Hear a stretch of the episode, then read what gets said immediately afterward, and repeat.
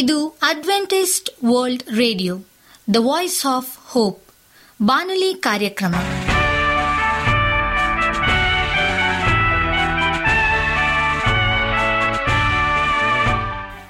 ನಮಸ್ಕಾರ ಪ್ರೀತಿಯ ಕೇಳುಗರೆ, ನಾನು ನಿಮ್ಮ ಆಕಾಂಕ್ಷ ಪಾಲ್. ನಮ್ಮ ನಿಲಯದ ಕನ್ನಡ ಕಾರ್ಯಕ್ರಮಕ್ಕೆ ತಮ್ಮೆಲ್ಲರಿಗೂ ಆತ್ಮೀಯ ಸುಸ್ವಾಗತ. ಮುಂದಿನ ಮೂವತ್ತು ನಿಮಿಷಗಳಲ್ಲಿ ಸುಮಧುರ ಹಾಡುಗಳು ಹಾಗೂ ದೇವರ ವಾಕ್ಯವನ್ನು ಕೇಳೋಣ.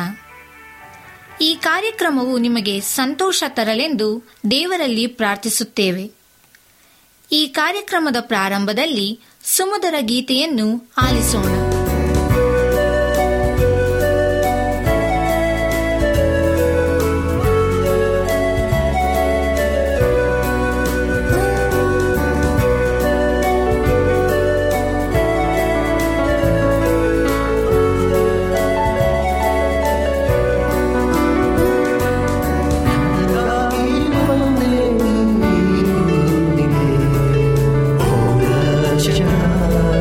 Let us be.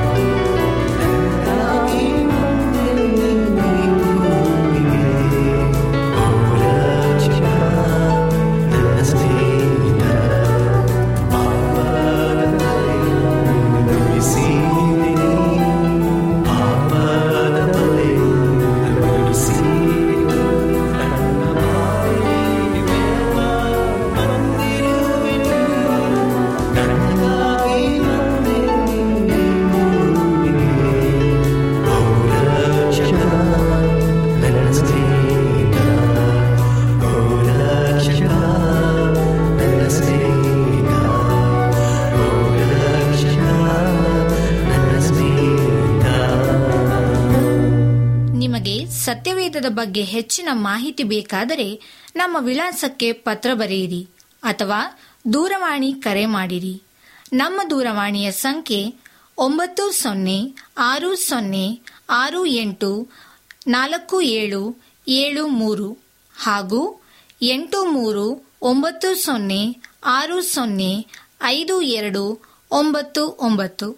ನಮ್ಮ ವಿಳಾಸ Adventist media centre, S D A mission compound, Salisbury park, market yard post, Pune ನಾಲ್ಕು ಒಂದು ಒಂದು ಸೊನ್ನೆ ಮೂರು ಏಳು, ಮಹಾರಾಷ್ಟ್ರ. ಈಗ ನಮ್ಮ ಬಾನಲಿ ಬೋಧಕರಾದಂಥ ಸುರೇಂದ್ರ ರವರಿಂದ ದೇವರ ವಾಕ್ಯವನ್ನು ಕೇಳೋಣ. ನೀವು ಯಾವ ಹಾದಿಯಲ್ಲಿದ್ದೀರಿ ಎಂಬುದಾಗಿ.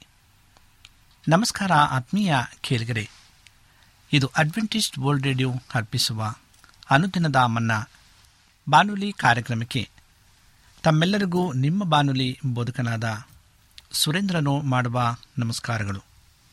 ಈ ಬಾನುಲಿ ಕಾರ್ಯಕ್ರಮವು ತಮ್ಮೆಲ್ಲರಿಗೂ ಸಂತಸ ತಂದಿದೆ ಎಂಬುದಾಗಿ ನಾವು ನಂಬುತ್ತೇವೆ ಮತ್ತು ನಿಮಗಾಗಿ ನಿತ್ಯವೂ ಪ್ರಾರ್ಥಿಸುತ್ತೇವೆ. ನಿಮ್ಮ ಅನಿಸಿಕೆ ಹಾಗೂ ಸಲಹೆ, ಪ್ರಾರ್ಥನಾ ವಿಜ್ಞಾಪನೆಗಳು ಇರುವುದಾದರೆ ನೀವು ನಮಗೆ ಪತ್ರಗಳ ಮೂಲಕವಾಗಿ ಅಥವಾ ದೂರವಾಣಿ ಮೂಲಕವಾಗಿ ಸಂಧಿಸಬಹುದು. ನಮ್ಮ ದೂರವಾಣಿ ಸಂಖ್ಯೆಯು ಒಂಬತ್ತು ಸೊನ್ನೆ ಆರು ಸೊನ್ನೆ ಆರು ಎಂಟು ನಾಲ್ಕು ಏಳು ಏಳು ಮೂರು. ನಮ್ಮ email address Surendra June four five six at Gmail dot com.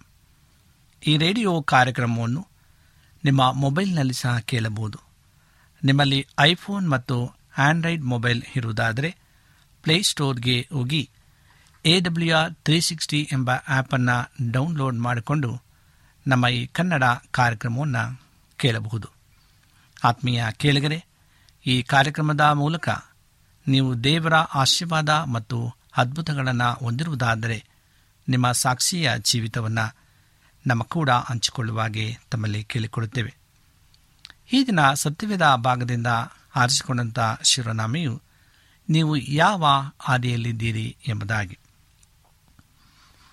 ಈ ದಿನ ಮುಖ್ಯವಾದಂಥ ಒಂದು ಸಂದೇಶದಲ್ಲಿ ಒಂದು ನಮ್ಮ ಜೀವಿತಕ್ಕೆ ಮುಖ್ಯವಾಗಿ ಬೇಕಾಗಿರ್ತಕ್ಕಂಥ ಒಂದು ಪ್ರಶ್ನೆಯನ್ನು ನಾವು ಕೇಳುವಂತರಾಗಿದ್ದೇವೆ. ನೀವು ಯಾವ ಹಾದಿಯಲ್ಲಿ ಅಥವಾ ದಾರಿಯಲ್ಲಿ ಇದ್ದೀರಾ ಎಂಬ ಪ್ರಶ್ನೆ. ಯೇಸು ನಮ್ಮ ಮುಂದೋಟಗಾರನಾಗಿದ್ದಾನೆ.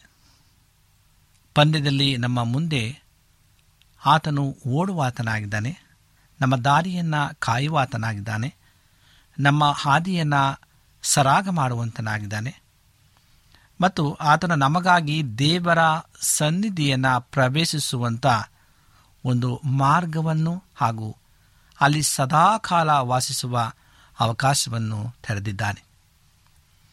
ಈ ಮಾರ್ಗವು ಜೀವವುಳ್ಳ ಹೊಸ ದಾರಿ ಎಂದು ಕರೆಯಲ್ಪಟ್ಟಿದೆ. ಪೌಲನು ಹೇಳ್ತಾನೆ ಇಬ್ರಿಯ ಹತ್ತು ಇಪ್ಪತ್ತರಲ್ಲಿ, ಇದನ್ನು ಯಾವಾಗಲೂ ನಮ್ಮ ದೇಹದಲ್ಲಿ ಯೇಸುವಿನ ಮರಣಾವಸ್ಥೆಯನ್ನು ಅನುಭವಿಸುತ್ತಾ ಸಾಗುವೆವು ಎಂಬುದಾಗಿ. ಇವತ್ತು ನಮ್ಮನ್ನು ನಾವು ಹೇಗೆ ಉನ್ನತವಾದಂಥ ಒಂದು ನಿಟ್ಟಿನಲ್ಲಿ ನಾವು ನಡೆಸಿಕೊಳ್ಬೇಕು ಎಂಬುದಾಗಿ ತಿಳಿಸುವಂಥದ್ದಾಗಿದೆ. ಯಾವ ರೀತಿಯಾಗಿ ನಮ್ಮನ್ನು ಆ ಉತ್ತಮವಾದಂಥ ಮಾರ್ಗದಲ್ಲಿ ನಾವು ನಡೆಯಬೇಕು ಎಂಬುದಾಗಿ ಸಹ ಇದು ಸ್ಪಷ್ಟವಾಗಿ ತಿಳಿಸಲ್ಪಡ್ತಕ್ಕಂಥದ್ದಾಗಿದೆ. ಮತ್ತು ಎರಡು ಕೊರಿಂಥ ನಾಲ್ಕನೇ ಅಧ್ಯಾಯ ಹತ್ತನೇ ವಚನದಲ್ಲಿ ಪೌಲನು ತನ್ನ ಸ್ವಂತ ಸಾಕ್ಷಿಯನ್ನು ನೀಡುತ್ತಾ, ತಾನು ಕ್ರಿಸ್ತನೊಂದಿಗೆ ಸಿಲುಬೆ ಹಾಕಲ್ಪಟ್ಟಿದ್ದೇನೆ ಮತ್ತು ಈಗ ತಾನು ಜೀವಿಸುತ್ತಿಲ್ಲವೆಂದು ಹೇಳಿದನು. ಆತನು ಕಲ್ವಾರಿಯಲ್ಲಿ ಮರಣ ಹೊಂದಿದ್ದರಿಂದ ಈಗ ಕ್ರಿಸ್ತನು ಆತನಲ್ಲಿ ಜೀವಿಸುವಾತನೂ ಆಗಿದ್ದನು. ಪೌಲನ ಅದ್ಭುತ ಜೀವನ ಮತ್ತು ಆತನು ದೇವರಿಗೆ ಉಪಯೋಗಿಯಾಗಿ ಜೀವಿಸಿದರ ರಹಸ್ಯ ಇದಾಗಿತ್ತು.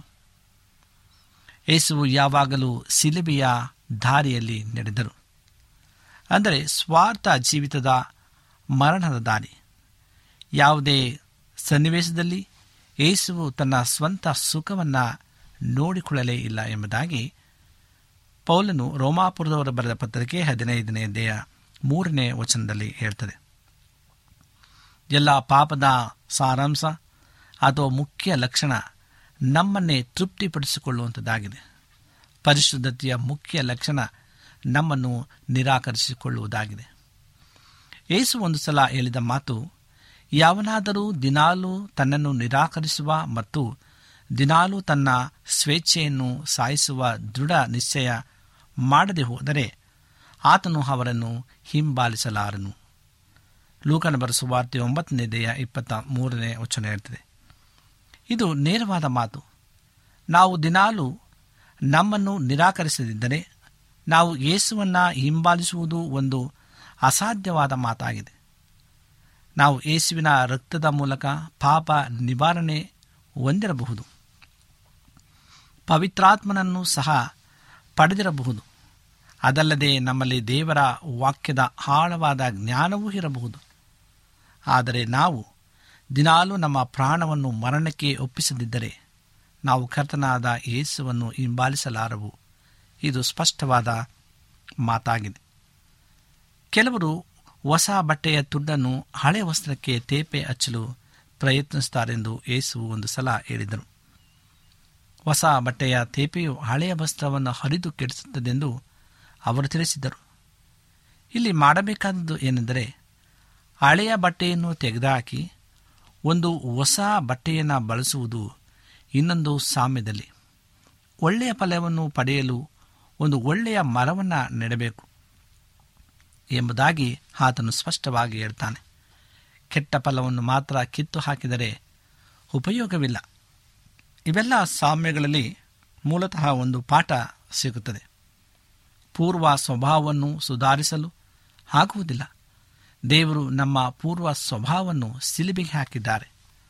ರೋಮಾಪುರದ ಪತ್ರಿಕೆ ಆರನೇದೆಯ ಆರನೇ ವಚನದಲ್ಲಿ ಹಳೆಯ ಸ್ವಭಾವದ ವಿಚಾರದಲ್ಲಿ ದೇವರ ನ್ಯಾಯ ತೀರ್ಪು ಸೂಕ್ತವೆಂದು ಈಗ ನಾವು ಒಪ್ಪಿಕೊಳ್ಳಬೇಕು ಮತ್ತು ಆ ಹಳೆಯ ಸ್ವಭಾವವನ್ನು ತೆಗೆದುಹಾಕಬೇಕು ಮತ್ತು ಒಂದು ಹೊಸ ಸ್ವಭಾವವನ್ನು ಬೆಳೆಸಿಕೊಳ್ಳಬೇಕು. ಸಿಲುಬೆಯ ಮಾರ್ಗ ಆತ್ಮಿಕ ಉನ್ನತಿಯ ಮಾರ್ಗವಾಗಿದೆ. ಕೋಪ, ಸಿಡುಕು, ಅಸಹನೆ, ಕಾಮುಕ ಆಲೋಚನೆಗಳು, ಅಪ್ರಾಮಾಣಿಕತೆ, ಅಸೂಯೆ, ದುರ್ಭಾವನೆ, ಕಹಿ ಭಾವನೆ ಮತ್ತು ಹಣದಾಸೆ ಇಂತಹ ಪಾಪಗಳನ್ನು ಸೋಲಿಸಲು ನಿಮ್ಮಿಂದ ಆಗುತ್ತಿಲ್ಲವಾದರೆ ಅದಕ್ಕೆ ಕಾರಣ ನೀವು ಸಿಲುಬೆಯ ಮಾರ್ಗದಲ್ಲಿ ನಡೆಯುತ್ತಿಲ್ಲ ಎಂಬುದಾಗಿ. ಒಬ್ಬ ಸತ್ತಿರುವ ವ್ಯಕ್ತಿಯು ತನ್ನ ಹಕ್ಕುಗಳನ್ನು ಸಮರ್ಥಿಸಿಕೊಳ್ಳುವುದಿಲ್ಲ. ಆತನು ಅದಕ್ಕಾಗಿ ಸೆಣಸಾಡುವುದಿಲ್ಲ. ಆತನು ಒಳ್ಳೆಯ ಹೆಸರು ಪಡೆಯಲು ತವಕಿಸುವುದಿಲ್ಲ. ಆತನಿಗೆ ಮುಯಿ ತೀರಿಸುವ ಆಸೆ ಇರುವುದಿಲ್ಲ. ಆತನು ಯಾರನ್ನೂ ದ್ವೇಷಿಸುವುದಿಲ್ಲ ಅಥವಾ ಯಾರ ವಿರುದ್ಧವೂ ಕಹಿ ಭಾವನೆಯನ್ನು ಹೊಂದಿರುವುದಿಲ್ಲ. ಪ್ರಾಣವನ್ನು ಮರಣಕ್ಕೆ ಒಪ್ಪಿಸುವುದರ ಅರ್ಥ ಇದಾಗಿದೆ. ನಮ್ಮ ಆತ್ಮಿಕ ಬೆಳವಣಿಗೆಗಾಗಿ ದೇವರು ವ್ಯವಸ್ಥೆಗೊಳಿಸಿರುವ ಇತರ ಸಂಗತಿಗಳಂತೆ ನಾವು ಆತ್ಮಿಕ ಮುನ್ನಡೆಯನ್ನು ಸಾಧಿಸುವುದಕ್ಕೆ ಈ ಸಿಲುಬೆಯ ಮಾರ್ಗವು ನಮಗೆ ಪ್ರತಿದಿನ ಬೇಕಾದದ್ದು ಆಗಿರುತ್ತದೆ. ಎಫೆಸದವರಿಗೆ ಬರೆದ ಪತ್ರಿಕೆ ಎರಡನೇ ಅಧ್ಯಾಯ ಎಂಟನೇ ವಚನದಲ್ಲಿ, ನಂಬಿಕೆಯ ಮೂಲಕ ಕೃಪೆಯಿಂದಲೇ ರಕ್ಷಣೆ ಹೊಂದಿದವರಾಗಿದ್ದೀರಿ. ಆ ರಕ್ಷಣೆಯು ನಿಮ್ಮಿಂದ ಉಂಟಾದದ್ದಲ್ಲ, ಅದು ದೇವರ ವರವೇ ಎಂಬುದಾಗಿ. ನಾವು ನಮ್ಮ ಕ್ರೈಸ್ತ ಜೀವಿತವನ್ನು ಆರಂಭಿಸಿದ್ದು, ಪಾಪಗಳ ಕ್ಷಮೆಯನ್ನು ಪಡೆದದ್ದು ಮತ್ತು ಪವಿತ್ರಾತ್ಮನ ದೀಕ್ಷಾಸ್ಥಾನವನ್ನು ಹೊಂದಿದ್ದು ಕೃಪೆಯಿಂದ ನಂಬಿಕೆಯ ಮೂಲಕವಾಗಿತ್ತು. ಮುಂದೆ ಒಂದಿನ ನಮ್ಮ ಕರ್ತನಾದ ಯೇಸುಕ್ರಿಸ್ತನು ಮಹಿಮೆಯೊಂದಿಗೆ ಹಿಂದಿರುಗಿ ಬರುವಾಗ ನಾವು ಆತನನ್ನು ಮೇಘಗಳಲ್ಲಿ ಎದುರುಗೊಳ್ಳುವುದಕ್ಕಾಗಿ ಪಕ್ಕನೆ ಒಯ್ಯಲ್ಪಡುವೆವು. ಅದು ಸಹ ಕೃಪೆಯಿಂದ ಮತ್ತು ನಂಬಿಕೆಯ ಮೂಲಕ ನೆರವೇರುತ್ತದೆ. ಹಾಗಾಗಿ ಭೂಮಿಯ ಮೇಲೆ ನಮ್ಮ ಕ್ರೈಸ್ತ ಜೀವಿತದ ಆರಂಭ ಮತ್ತು ಅಂತ್ಯ ಇವೆರಡೂ ಕೃಪೆಯಿಂದ ಮತ್ತು ನಂಬಿಕೆಯ ಮೂಲಕ ನೆರವೇರುತ್ತದೆ. ನಾವು ತಿಳಿದುಕೊಳ್ಳಬೇಕಾದಂಥ ವಿಷಯವೇನೆಂದರೆ, ಇವೆರಡು ಘಟನೆಗಳ ನಡುವಿನ ಪ್ರತಿಯೊಂದು ಸಂಗತಿಯನ್ನು ಸಹ ನಾವು ಇದೇ ಮೂಲತತ್ವದ ಆಧಾರದ ಮೇಲೆ ಪಡೆಯುತ್ತೇವೆ. ಕೃಪೆ ಮತ್ತು ನಂಬಿಕೆಯ ಮೂಲಕ ನಾವು ಪ್ರತಿಯೊಂದು ದುಷ್ಟತನವನ್ನು ಜಯಿಸಬಹುದು ಮತ್ತು ಈ ಲೋಕದಲ್ಲಿ ದೇವರು ನಮಗಾಗಿ ನಿಯೋಜಿಸಿರುವ ಕಾರ್ಯವನ್ನು ಪೂರೈಸಬಹುದು. ದೇವರು ಸಂಪೂರ್ಣ ಭವಿಷ್ಯವನ್ನು ಅರಿತಿದ್ದಾರೆ. ನಮಗೆ ನಾಳೆಯ ದಿವಸ ಅಥವಾ ಮುಂದಿನ ವಾರ ಅಥವಾ ಮುಂದಿನ ವರ್ಷ ನಡೆಯಲಿರುವ ಯಾವುದೇ ಸಂಗತಿಯು ದೇವರಿಗೆ ಅನಿರೀಕ್ಷಿತವಾದ್ದು ಅಥವಾ ಆಶ್ಚರ್ಯಪಡಿಸುವಂಥದ್ದು ಆಗಿರುವುದಿಲ್ಲ. ಅವರಿಗೆ ಆರಂಭದಿಂದಲೇ ಅಂತ್ಯವೂ ತಿಳಿದಿದೆ. ಇದು ನಮಗೆ ಬಹಳ ನೆಮ್ಮದಿಯನ್ನು ಕೊಡಬೇಕು. ಏಕೆಂದರೆ ನೀವು ನಾಳೆ ಅಥವಾ ಮುಂದಿನ ವಾರ ಒಂದು ಅತಿ ದೊಡ್ಡ ತೊಂದರೆಯನ್ನು ಅಥವಾ ಒಂದು ಮಹಾ ಶೋಧನೆಯನ್ನು ಎದುರಿಸುತ್ತೀರೆಂದು ದೇವರು ತಿಳಿದಿರುವುದರಿಂದ ಅದನ್ನು ಎದುರು ಬೇಕಾಗಿರ್ತಕ್ಕಂಥ ಎಲ್ಲ ಸಂಗತಿಗಳನ್ನು, ಬೇಕಾಗುವ ಕೃಪೆಯನ್ನು ಅವರು ನಿಮಗೆ ನಿಶ್ಚಯವಾಗಿ ಒದಗಿಸ್ತಾರೆ. ಕರ್ತನು ಅಪೊಸ್ತಲ ಪೌಲನಿಗೆ ಹೀಗೆ ಹೇಳ್ತಾರೆ, ನನ್ನ ಕೃಪೆ ನನಗೆ ಸಾಕು, ಬಲಹೀನತೆಯಲ್ಲಿಯೇ ಬಲವು ಪೂರ್ಣ ಸಾಧಕವಾಗುತ್ತದೆ ಎಂದು ಹೇಳಿದರು. ಎರಡು ಕೊರಿಂಥ ಹನ್ನೆರಡನೆಯ ಒಂಬತ್ತನೇ ವಚನದಲ್ಲಿ ಅವರ ಕೃಪೆಯು ಎಲ್ಲ ಅಗತ್ಯತೆಗಳನ್ನು ನಿಶ್ಚಯವಾಗಿ ಪೂರೈಸುತ್ತದೆ. ದೇವರು ಸಕಲ ವಿಧವಾದ ಕೃಪೆಯನ್ನು ನಿಮಗೆ ಧಾರಾಳವಾಗಿ ಅನುಗ್ರಹಿಸುವುದಕ್ಕೆ ಸಕ್ತರಾದ್ದರಿಂದ ನೀವು ಯಾವಾಗಲೂ ಎಲ್ಲ ವಿಷಯಗಳಲ್ಲಿ ಪರಿಪೂರ್ಣತೆಯುಳ್ಳವರಾಗಿ ಸಕಲ ಸತ್ಕಾರ್ಯಗಳನ್ನು ಏರಳವಾಗಿ ಮಾಡುವರಾಗಿರುವಿರಿ ಎಂಬುದಾಗಿ ಎರಡು ಕೊರಿಂಥ ಒಂಬತ್ತನೇ ಎಂಟನೇ ವಚನದಲ್ಲಿ ಹೇಳುತ್ತದೆ. ದೇವರ ಕೃಪೆಯು ನಮ್ಮ ಅಗತ್ಯತೆಯ ಸಮಯದಲ್ಲಿ ನಮಗೆ ಸಹಾಯ ಮಾಡಲು ಏರಳವಾಗಿ ಲಭ್ಯವಿದೆ. ಆದ್ದರಿಂದ ನಾವು ಕರುಣೆಯನ್ನು ಹೊಂದುವಂತೆಯೂ ಆತನ ಕೃಪೆ ನಮಗೆ ಸಮಯೋಚಿತವಾದ ಸಹಾಯವು ದೊರೆಯುವಂತೆಯೂ ಧೈರ್ಯದಿಂದ ಕೃಪಾಸನದ ಮುಂದೆ ಬರೋಣ ಎಂಬುದಾಗಿ ಪೌಲನು ಹೇಳ್ತಾನೆ ಇಬ್ರಿಯ ನಾಲ್ಕನೆಯ ದೇಹ ಹದಿನಾರನೇ ವಚನದಲ್ಲಿ. ಯಾವುದೇ ರೀತಿಯ ಅಗತ್ಯತೆ ನಿಮ್ಮದಾಗಿದ್ದರೂ ಅದನ್ನು ಸಂಧಿಸಲು ನಿಮಗೆ ದೇವರ ಕೃಪೆಯು ಲಭ್ಯವಿದೆ. ಆದುದರಿಂದ ನಾವು ಧೈರ್ಯದಿಂದ ಕೃಪಾಸನ ಮುಂದೆ ಹೋಗಿ ಆ ಕೃಪೆಯನ್ನು ಪಡೆದುಕೊಳ್ಳಲು ಆಹ್ವಾನಿಸಲ್ಪಟ್ಟಿದ್ದೇವೆ. ನಾವು ಈ ಕೃಪೆಯನ್ನು ಹೊಂದಿಕೊಳ್ಳದೇ ಇದ್ದುದರಿಂದ ನಮ್ಮ ಇಂದಿನ ಜೀವಿತದಲ್ಲಿ ಸೋಲನ್ನು ಅನುಭವಿಸಿದ್ದೇವೆ. ನಮ್ಮ ಮುಂದಿನ ಜೀವಿತದ ಕತೆ ಬೇರೆಯದೇ ರೀತಿಯಾಗಿರಲು ಸಾಧ್ಯವಿಲ್ಲ. ನಮ್ಮ ಅಗತ್ಯತೆಯ ಸಮಯದಲ್ಲಿ ನಾವು ನಮ್ಮನ್ನು ತಗ್ಗಿಸಿಕೊಂಡು ಕೃಪೆಗಾಗಿ ಮೊರೆ ಇಟ್ಟರೆ ದೇವರು ನಮ್ಮನ್ನು ನಿರಾಸೆಗೊಳಿಸುವುದಿಲ್ಲ. ಸತ್ಯವೇದವು ತಿಳಿಸುವುದು ಏನೆಂದರೆ, ಯಾರು ಅತಿಶಯವಾದ ಕೃಪೆಯನ್ನು ಪಡೆಯುತ್ತಾರೋ ಅವರು ಯೇಸು ಕ್ರಿಸ್ತನ ಮೂಲಕ ತಮ್ಮ ಜೀವನದ ಪರಿಸ್ಥಿತಿಗಳನ್ನು ಹತೋಟಿಯಲ್ಲಿ ಇರಿಸಿಕೊಳ್ಳುತ್ತಾರೆ. ಮರಣವು ಒಬ್ಬನು ಮಾಡಿದ ಅಪರಾಧದಿಂದ ಉಂಟಾಗಿ ಆ ಒಬ್ಬನ ದೆಸೆಯಿಂದಲೇ ಆಡುವುದಾದರೆ ದೇವರು ಧಾರಾಳವಾಗಿ ಅನುಗ್ರಹಿಸುವ ಕೃಪಾದಾನವನ್ನು, ನೀತಿ ಎಂಬ ವರವನ್ನು ಹೊಂದಿದಂಥವರು ಯೇಸು ಕ್ರಿಸ್ತನೆಂಬ ಈ ಒಬ್ಬ ಪುರುಷನ ಮೂಲಕ ಜೀವಭರಿತರಾಗಿ ಹಾಡುವುದು ಮತ್ತು ನಿಶ್ಚಯವಲ್ಲವೇ. ಈ ವಾಕ್ಯವು ನಮಗೆ ರೋಮಾಪುರದ ಪತ್ರಿಕೆ ಐದನೇ ಅಧ್ಯಾಯ ಹದಿನೇಳನೇ ವಚನದಲ್ಲಿ ತಿಳಿಸುತ್ತದೆ.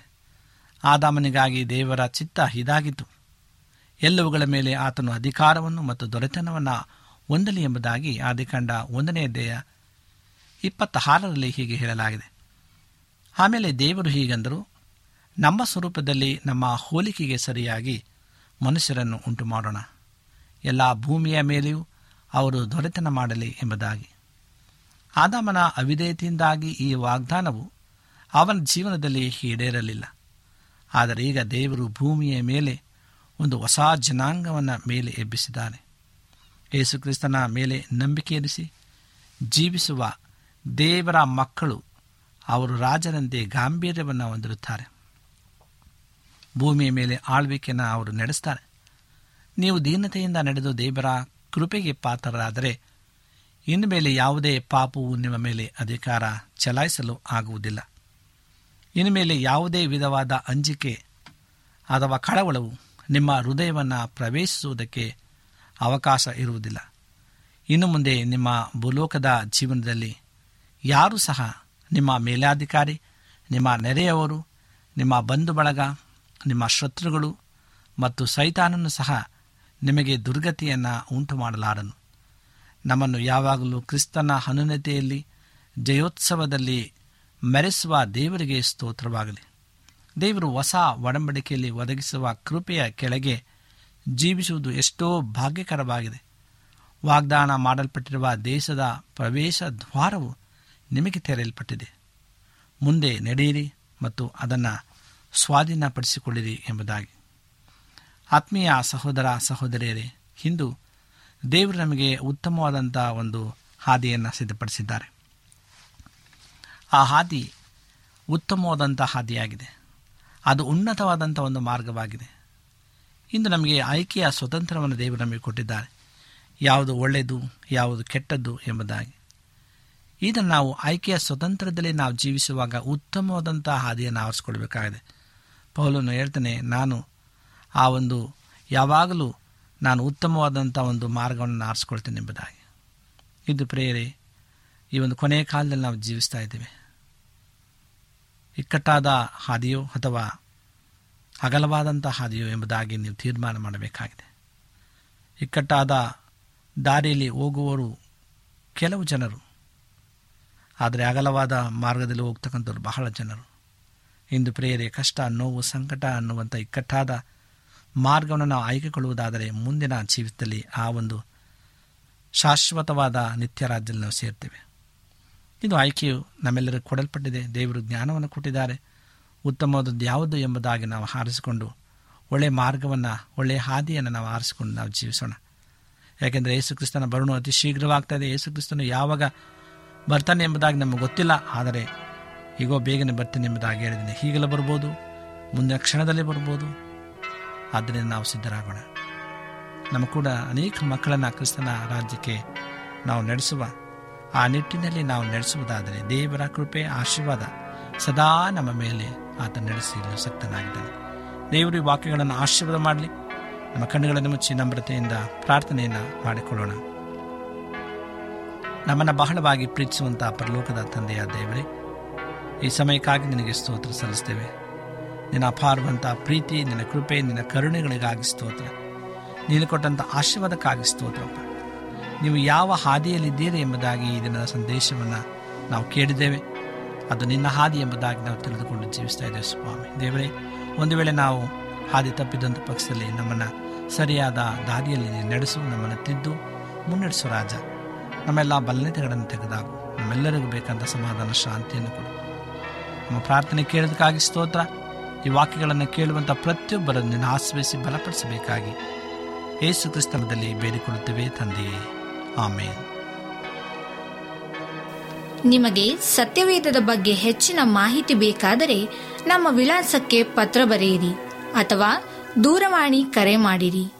ನಮ್ಮ ದೂರವಾಣಿಯ ಸಂಖ್ಯೆ ಒಂಬತ್ತು ಸೊನ್ನೆ ಆರು ಸೊನ್ನೆ ಆರು ಎಂಟು ನಾಲ್ಕು ಏಳು ಏಳು ಮೂರು ಹಾಗೂ ಎಂಟು ಮೂರು ಒಂಬತ್ತು ಸೊನ್ನೆ ಆರು ಸೊನ್ನೆ ಐದು ಎರಡು ಒಂಬತ್ತು ಒಂಬತ್ತು. ನಮ್ಮ ವಿಳಾಸ Adventist media centre, S D A mission compound, Salisbury park, market yard post, Pune ನಾಲ್ಕು ಒಂದು ಒಂದು ಸೊನ್ನೆ ಮೂರು ಏಳು, ಮಹಾರಾಷ್ಟ್ರ. ಮತ್ತೆ ಮುಂದಿನ ಕಾರ್ಯಕ್ರಮದಲ್ಲಿ ಭೇಟಿಯಾಗುವ. ನಮಸ್ಕಾರಗಳು.